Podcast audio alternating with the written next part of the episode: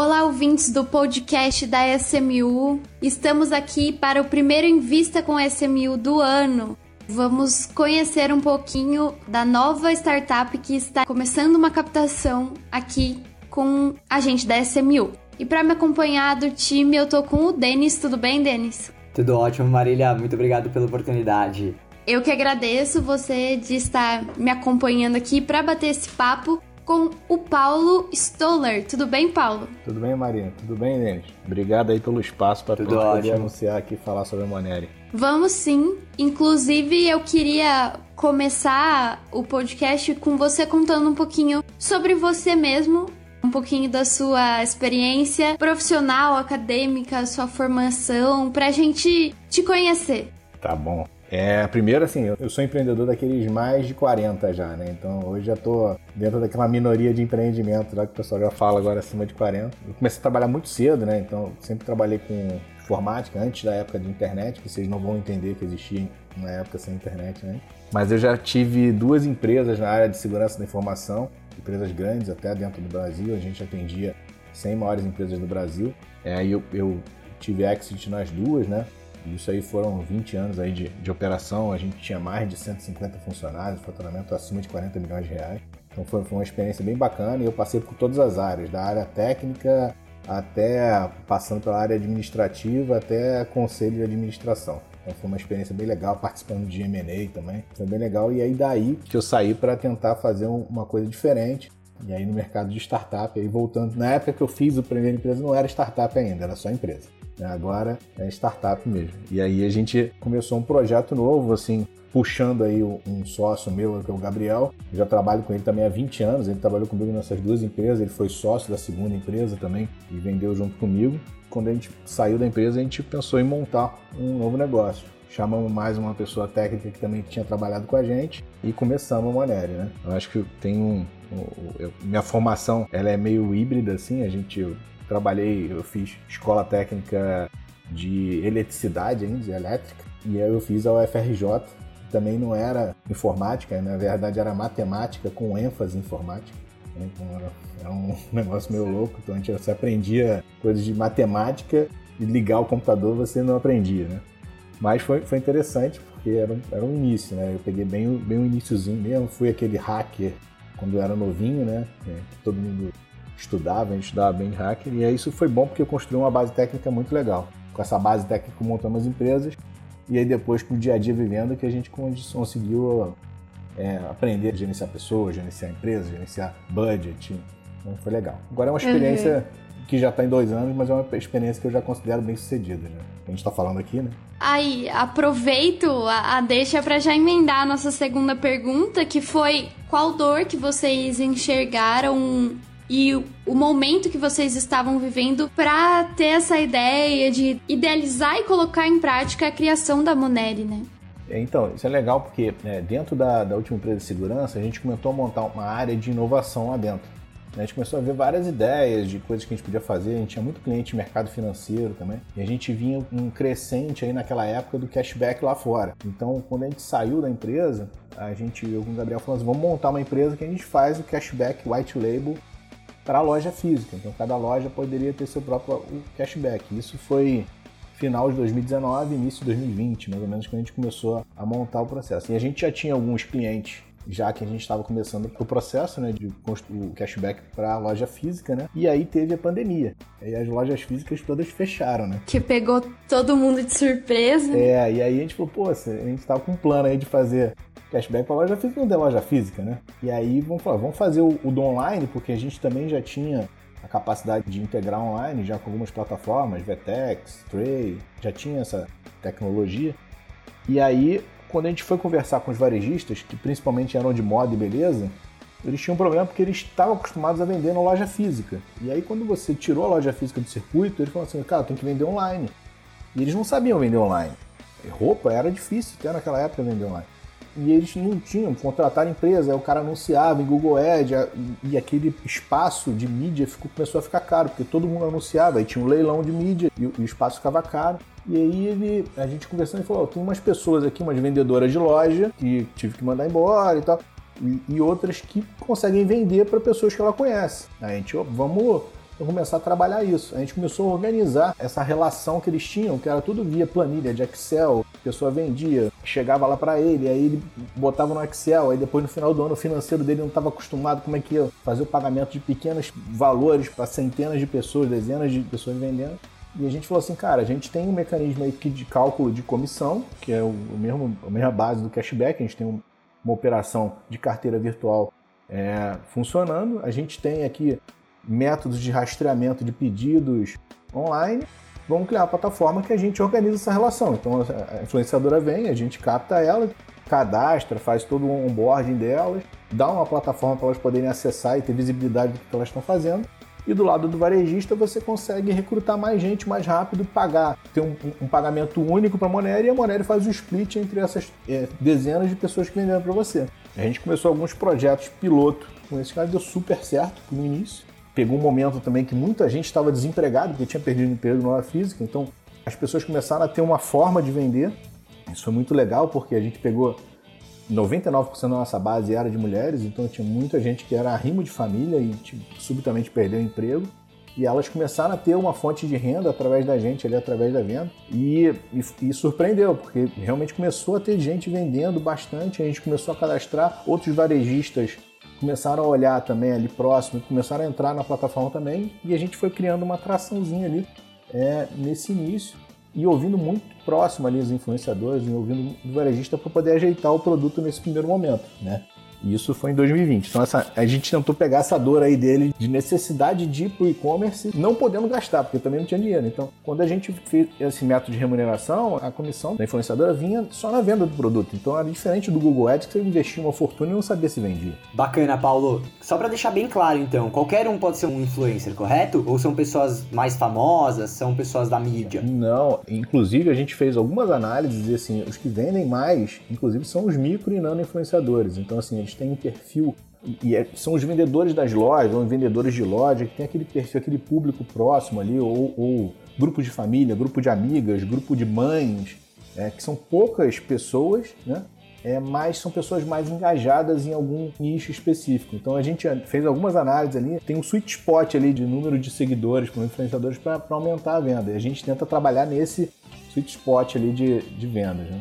Esse ponto é bem legal, principalmente quando a gente olha do lado da comunicação mercadológica, hoje em dia, uma das coisas que mais é, vendem e, na verdade, mais motivam as pessoas a, a adquirirem um produto, um serviço, enfim, são a opinião de outras pessoas é, quando é uma opinião de uma pessoa próxima, conhecida ou minimamente que faz mais parte do dia a dia daquele consumidor, agrega mais valor ainda aquele produto que está sendo divulgado ou que está sendo indicado, melhor dizendo. Então eu, eu entendo que essa vou chamar de transformação de influenciadores, da definição de influenciadores para pessoas mais próximas, que são indicações de pessoas próximas e tudo mais, é algo que tende a crescer cada vez mais, porque alguém que te indica um produto que você tem proximidade e familiaridade com essa pessoa, você vai dar muito mais valor para aquela opinião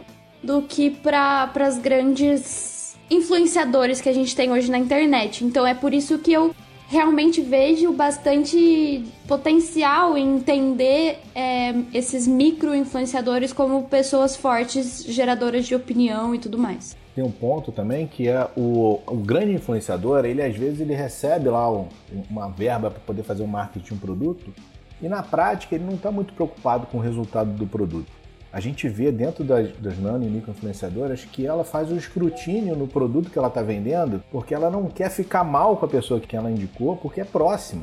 Então, ela tem uma quase que um selo de qualidade que ele bota naquele canal ali que vai para isso. E isso faz com que a própria cliente, essa cliente que ela foi trazida pelo influenciador, ela seja um cliente mais fiel da marca. Então tem um efeito melhor ali na, na, na venda, aquela cliente é mais recorrente, aquela cliente é uma cliente que é compra melhor, então é, e faz a marca ficar melhor também, porque ela tenta fazer. E, a influenciadora, com a nossa plataforma, ela consegue ter uma visualização do que, que ela realmente está vendendo. Então, às vezes, ela anuncia é, um vestido, às vezes, ela anuncia uma calça, mas ela sabe que o vestido sai muito mais. Então, pô, toda vez que tiver um, um, inbound de produtos na, naqueles parceiros que tem um vestido daquele perfil, ela joga lá na, na rede dela e ela vai ver que tem um resultado melhor. A gente fala, a gente trata cada micro e influenciador como uma empresa. A gente não trata eles como uma pessoa que vai estar. É uma empresa. A gente tenta dar ferramentas que as empresas têm. A gente tenta dar um mini CRM para eles. Para eles poderem ter ideia do que campanha que ele está fazendo que está vendendo mais, que produtos que ele está tentando anunciando que estão sendo mais bem sucedidos, qual canal que está sendo mais bem sucedido, qual parceiro que ele está vendendo mais. Pô, isso bacana. Então, assim, hoje você consegue comprovar que você tem uma venda muito maior, correto? Não, é não só maior, é, assim, a gente começa a pegar, ser muito relevante dentro do e-commerce da, da, das empresas. Então a gente tem ali uma penetração é, de indicação dessas vendas de 30%, 40% no e-commerce. É, a gente teve caso aqui de marca que entrou e no primeiro mês, nos primeiros 15 dias, ela já vendeu 60 mil no e-commerce, assim, só de ter entrado na plataforma, influenciadores entrando e já divulgando a marca dela. Então, assim, é um cara que tinha zero reais naquele canal e passou a ter 60 mil naquele canal. Pô, você tocou no ponto principal. Nós da SMU, a gente acredita muito na Monero e também por conta disso, né? Porque você já tem o ROI no dia seguinte. E também um dos grandes pontos é a facilidade né, da implementação. E é uma coisa bate praticamente pronta, né? Bate pronto, tá lá. E é o que? A implementação é de um, dois dias? Como que é, Paulo? Só para entender um pouquinho a facilidade da Moneri. É muito rápido, assim, a gente tem integração com as principais plataformas do mercado, então a Vtex, Trade, Nuvenshop, é, Shopify, WBuy, Magazord, tem, tem um monte de plataformas que a gente tem integrado, são mais de 10 plataformas. Então a, a, integração é muito rápida. Algumas são em, em, questão de minutos, que é o caso da Nuvem Shop, que a gente fechou uma parceria agora esse cadastro na site do Nuvem Shop já está no ar a operação. Então ele é muito rápido mesmo, assim, não, dá muito dor de cabeça para o cliente e já começa a poder divulgar dentro da marca dele, dentro do influenciador. Que bacana! E isso também agrega muito valor na Moneri, né? Porque, querendo ou não, a base de dados aumenta cada vez mais. É, hoje, em questão de números, assim, em questão de lojas, digitais influencers, né? Quanto que tá um pouquinho, assim? Comenta um pouquinho só para a galera entender a questão dos números. E a empresa é bem recente, mas os números realmente são muito grandes. Estamos gravando agora, nesse início do ano, né? então muda cada hora.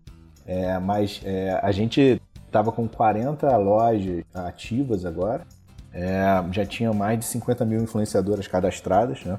Então é bastante coisa. E a gente está no, no, meio de uma onboarding agora do fechamento da parceria com a Nuvem Shop e chega lead todo dia né, nessa nova parceria, com essa plataforma de e-commerce. Então, assim, estou falando isso agora, mas daqui a duas semanas isso pode mudar completamente. Vai triplicar os números se der tudo certo. É, Paulo, eu queria também aproveitar a sua fala para entender um pouquinho o processo de, do dia a dia de vocês mesmo, desses dois, dois pontos de vista, né?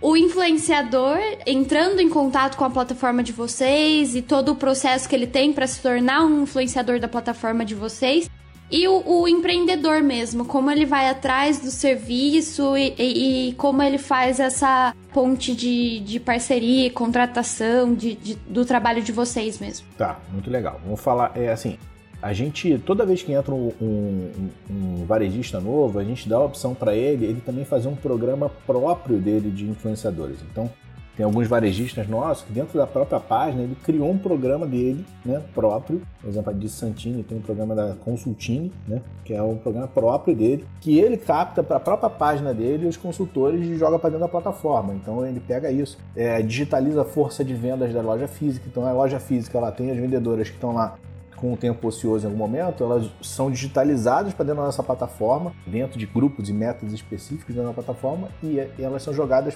é feito todo o tracking dessas vendas também para essas vendedoras que estão dentro da plataforma. Isso a gente faz para loja física, a gente faz para franquias, para franqueados. Então, tem um monte de coisa que dá para fazer quando o varejista entra. E essa captação pode vir pelo varejista, através da página dele, ou pelos vendedores da loja física. Do outro lado, a, a, nossa própria plataforma, como ela é muito orgânica, tem um efeito de rede muito, muito grande no boca a boca, a gente tem uma plataforma, a gente tem uma, uma porta de entrada pela Monero, que a pessoa se cadastra, e ela passa a ver todos os programas que a gente tem na plataforma e ela escolhe quais que ela quer participar vindo pela própria maneira e-mail. A gente hoje a gente gasta zero reais em marketing para isso, né? A gente é, é, muito efeito orgânico mesmo de comunicação.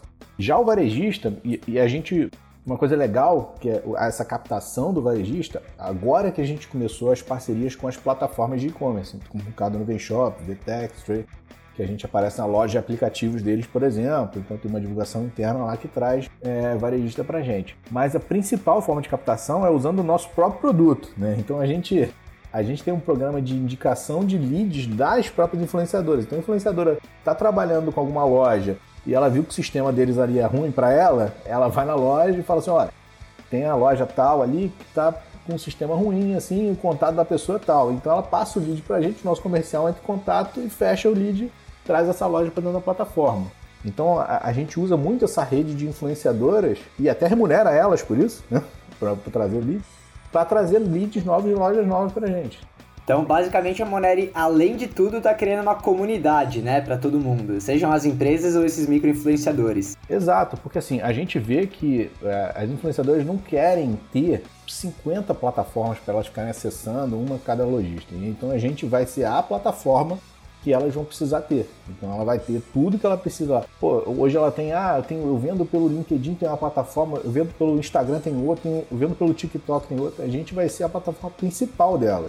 Então, assim, independente de qual rede social que ela usou, independente do varejista que ela vai querer trabalhar, ela vai usar a Monero para centralizar tudo e organizar isso na vida dela. Vai ficar com 50 plataformas de logins. Né? De cabeça, basicamente, né? Facilita tudo. Muito bom. Um dos grandes motivos que a gente investiu na Moneri também é por conta disso, tá? É, assim, falando com o nosso público, além de criar essa comunidade e facilitar a questão do social selling, que é exatamente isso que o Paulo acabou de explicar, a gente também conseguiu ver o churn baixíssimo, né? O churn está em 3%. Então, isso basicamente é, é um número muito satisfatório para a empresa com esse número assim gigantesco de parceiros. Outro ponto que eu queria tocar é a questão dos desafios, né, que foram enfrentados e como você venceu é, esses desafios. Eu imagino que claramente não foi um, um, um, mar tranquilo, né, essa navegação que você teve. Cara, é, não foi. Primeiro que a gente, como eu falei no início, a gente começou no início da pandemia, então a gente tinha um principal desafio que a gente estava montando uma empresa e não tinha escritório físico para poder criar um engajamento de equipe. Então, como é que a gente monta uma equipe de uma empresa que está sendo construída do zero sem ter comunicação, sem ter a presença, né? Então isso já foi um grande desafio que a gente só conseguiu superar, porque assim, eu tinha 20 anos de, de experiência com, trabalhando com o Gabriel, eu já tinha é, alguns anos já trabalhando com o Marcos, é, chamamos uma equipe também que é muito boa, muito jovem, e ela se adaptou muito bem a esse a é, entrar já nesse core que a gente tinha já integrado, e elas, eles entraram muito bem nesse core integrado com a gente. Então a gente conseguiu. É, e, e, o produto ele é um produto proprietário, é construído do zero, né? Então a gente tinha que desenvolver um produto do zero, conversando com os, com os varejistas e com os influenciadores remotamente e tentando manter a, a coesão da equipe. E a gente também não perdeu ninguém da equipe, a gente não, é, não saiu ninguém da equipe, essa equipe está com a gente. Todo mundo que entrou foi construindo o produto desde o início, então a gente ficou com uma equipe muito unida, assim, muito legal, muito diversa, bem orientada tipo, a mídia social, parte de segurança, parte de infraestrutura. Então a gente conseguiu pegar todos os pontos ali e cada um tem sua fortitude. Né? Então isso foi um desafio que a gente é, teve. Teve desafio da venda, né? Como é que a gente faz uma venda de um produto novo aí, com, sem ter o porta a porta? A gente trouxe o Eric, né? O Eric, que é o nosso diretor comercial, ele vinha de muita experiência com a AMI, com a DOTS ali, então ele, ele sabia muito bem é, engajar né? é, varejistas para dentro de, de, programas, mas ele sabia no momento físico, né? Que a pessoa ia bater de porta em porta para fazer isso. E a gente foi com ele que criou essa ideia de tentar usar a, as nossas influenciadoras para poder trazer novos leads, né? E para ele foi ótimo, porque ele tem um pouco braço e ele conseguiu trazer aí muita gente legal, muita, muita marca boa para dentro da, da, empresa. Né? É, e aí passando por todos os problemas que, que todo mundo tem, né? Assim, a gente é uma startup que hoje a gente só foi investido com anjo e a gente teve mudança de governo, confusão de governo, guerra na Ucrânia, pandemia e a gente está aqui. Estamos sobrevivendo, estamos sobrevivendo, estamos botando para frente. A gente já passou a marca aí de um milhão de faturamento ano, né? Então, é, uma empresa que começou do zero nesse cenário, a gente considera isso muito positivo. Muito bom mesmo. Eu entendo que muito desse cenário cheio de problemas que tá o mundo, na verdade, por várias vezes foram oportunidades para vocês, né? Principalmente a questão da, da pandemia, por exemplo, que, que obrigou a grande maioria dos empreendedores a entrarem para o digital. Então é uma super oportunidade para vocês e tudo mais. É bem legal a forma que vocês estão sabendo lidar com as situações externas que pegam a gente de surpresa, né, no nosso dia a dia. Bom, mas Denis, acho que podemos entrar agora um pouco mais na análise da captação mesmo, objetivos e tudo mais. Exatamente isso que eu ia puxar. É, bom, Paulo, queria que você comentasse um pouquinho assim, né? A empresa realmente ela tá indo super bem. E agora a gente precisa dar um próximo passo para continuar crescendo, só que dessa vez de uma forma exponencial. Então, acho que vale a pena comentar um pouquinho aonde que vai ser a alocação dos recursos. É, quando a gente fala de crescimento exponencial, aí a gente sabe que os recursos a gente tem que entrar em, em, em vendas e marketing, né? Então hoje a gente realmente tem pouquíssimo braço de vendas é, e zero investimento em marketing. Assim, e a gente não investe é, sem pensar, né? Então assim, a gente sabe que o nosso investimento em marketing para uma empresa do nosso tamanho é, tem que ser muito específico, muito certo, né? Então a gente a gente usa a própria ferramenta da, da plataforma para poder fazer esse marketing interno. A gente, a própria captação em si é um marketing para gente. Então, é, a gente vai usar esse dinheiro mais para contratar gente de, de comercial, né, para ajudar o Eric a fazer isso. Ele tem pouco braço ainda, né, mas vai ter mais braço daqui a pouco. Só com o Eric a gente já conseguiu chegar onde a gente está. Com a organização que a gente está criando agora, a gente vai ter muito mais gente. A gente tem fechar pessoal de canal, porque a gente precisa organizar também essa relação com as plataformas de e-commerce que são canais de venda para gente. A gente tem outros canais de venda também, que são empresas de marketing que fazem é, marketing para varejistas e às vezes o varejista está tentando achar um canal novo de vendas que é o influenciador digital e a gente tem a ferramenta para resolver o problema deles, né? Então a gente precisa de algumas pessoas chaves para poder alavancar esses canais de vendas, né? E a gente tem alguns planos aí de expansão, de melhorias de, de tecnologia para 2023 mesmo, e a gente vai tentar contratar mais gente técnica aí para para poder ampliar as funcionalidades tanto para o varejista quanto para o influenciador. Deixar tudo melhor para o influenciador e mais venda para o varejista também. Bacana. E já pensando nesse crescimento exponencial, acho que você já comentou anteriormente, mas só para deixar bem claro, o que, você espera né, da Monero daqui cinco anos, por exemplo? É, a gente realmente imagina que daqui a cinco anos a gente vai ser a única plataforma que os varejistas vão precisar para fazer esse canal de comunicação com os influenciadores. E do lado dos influenciadores, a gente acha que vai ser o único canal que eles vão precisar para poder vender os produtos dele em mídia social, né? E a gente sabe que a gente vai ser mais do que isso, né? Porque como todo o fruto do rendimento desse dinheiro acaba caindo para a gente, a gente tem toda uma, uma disposição de resolver e ajudar também nessa parte financeira dos, do, dos influenciadores. Então a gente já tem treinamento para eles que melhoram a parte de venda dele, a gente já tem uma metodologia que melhora ele, que faz com que eles vendam mais e melhor. Né? E a gente também vai dar um arcabouço financeiro para eles também, porque todo o fruto de, do trabalho deles acaba passando pela gente. Pô, Paulo, bacana, cara. Acho que explicou bastante, né, a visão da Moneri. A gente tocou em todos os pontos do que a, nós da SMU acreditamos na Moneri. A gente vê um futuro brilhante realmente para ela. E se você é ouvinte, tem a intenção de ser um influenciador, bom, é só entrar no site da Moneri, é super simples, é bem prático também. E, bom, você é empresa, acho que a gente já mostrou todos os benefícios que você pode ter com a Moneri. E para investidores, basta entrar na nossa plataforma www.smu.com.vc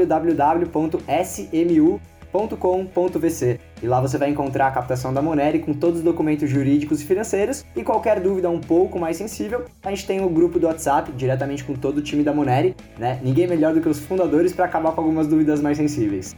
Muito obrigado, Marília. Maravilha, Denis, eu que agradeço pela parceria. E Paulo, muito obrigada por separar um pouquinho aí do seu tempo para bater esse papo com a gente, aproveitar é, o tempo para apresentar a Moneri, conversarmos um pouquinho sobre as, as, o planejamento, os objetivos e tudo mais. Muito obrigada. Obrigado aí pelo tempo de vocês. Espero que a gente possa ter ajudado aí na decisão de varejista, influenciador e investidor, que é um mercado é, no dia do futuro, que já está acontecendo, mas é um mercado que vai ser o mercado. Muito obrigada também, ouvintes, e até a próxima. Tchau, tchau.